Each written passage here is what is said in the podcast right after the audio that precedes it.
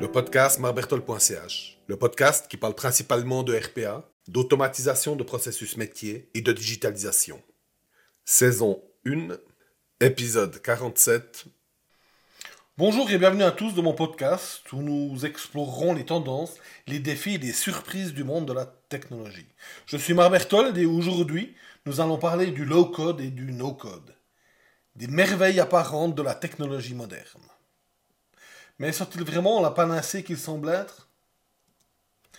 Imaginez ceci. Vous créez une application en un rien de temps, sans aucune connaissance en codage, pour résoudre un problème immédiat dans votre entreprise. Cela semble assez idyllique, n'est-ce pas? Et c'est exactement ce que les solutions low-code et no-code promettent. Autrefois, considérés comme les outils des geeks fainéants, qui voulaient juste résoudre un problème rapidement, le low-code et le no-code ont gagné du terrain. Ils sont devenus, pour beaucoup, le saint graal du développement d'applications de gestion interne dans les entreprises. Mais attendez une minute. Qu'en est-il des aspects tels que la sécurité, la conformité avec les régulations, telles que la loi sur la protection des données, et autres joyeusetés légales et sécuritaires que tout bon développeur doit avoir à l'esprit? Hmm.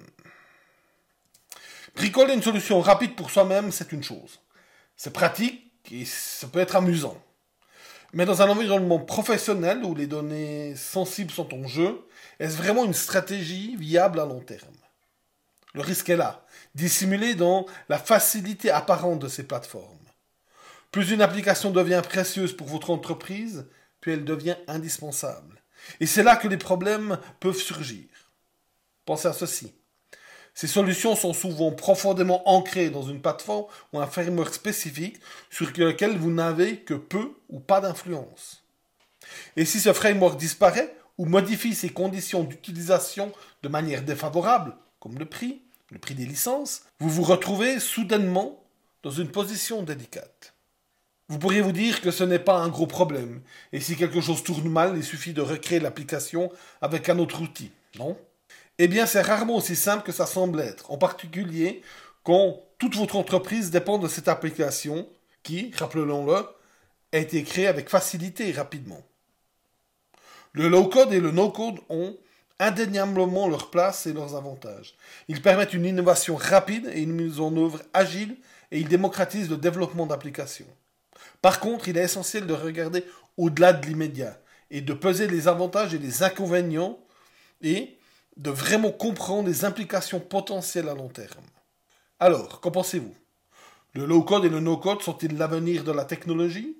Ou sont-ils une commodité potentiellement coûteuse à long terme?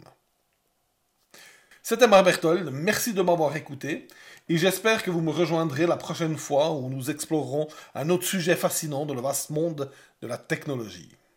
Abonnez-vous au podcast pour ne pas manquer la sortie du prochain épisode. Vous trouverez encore bien d'autres publications sur mon site, marbertol.ch, comme des vidéos, des articles et des présentations.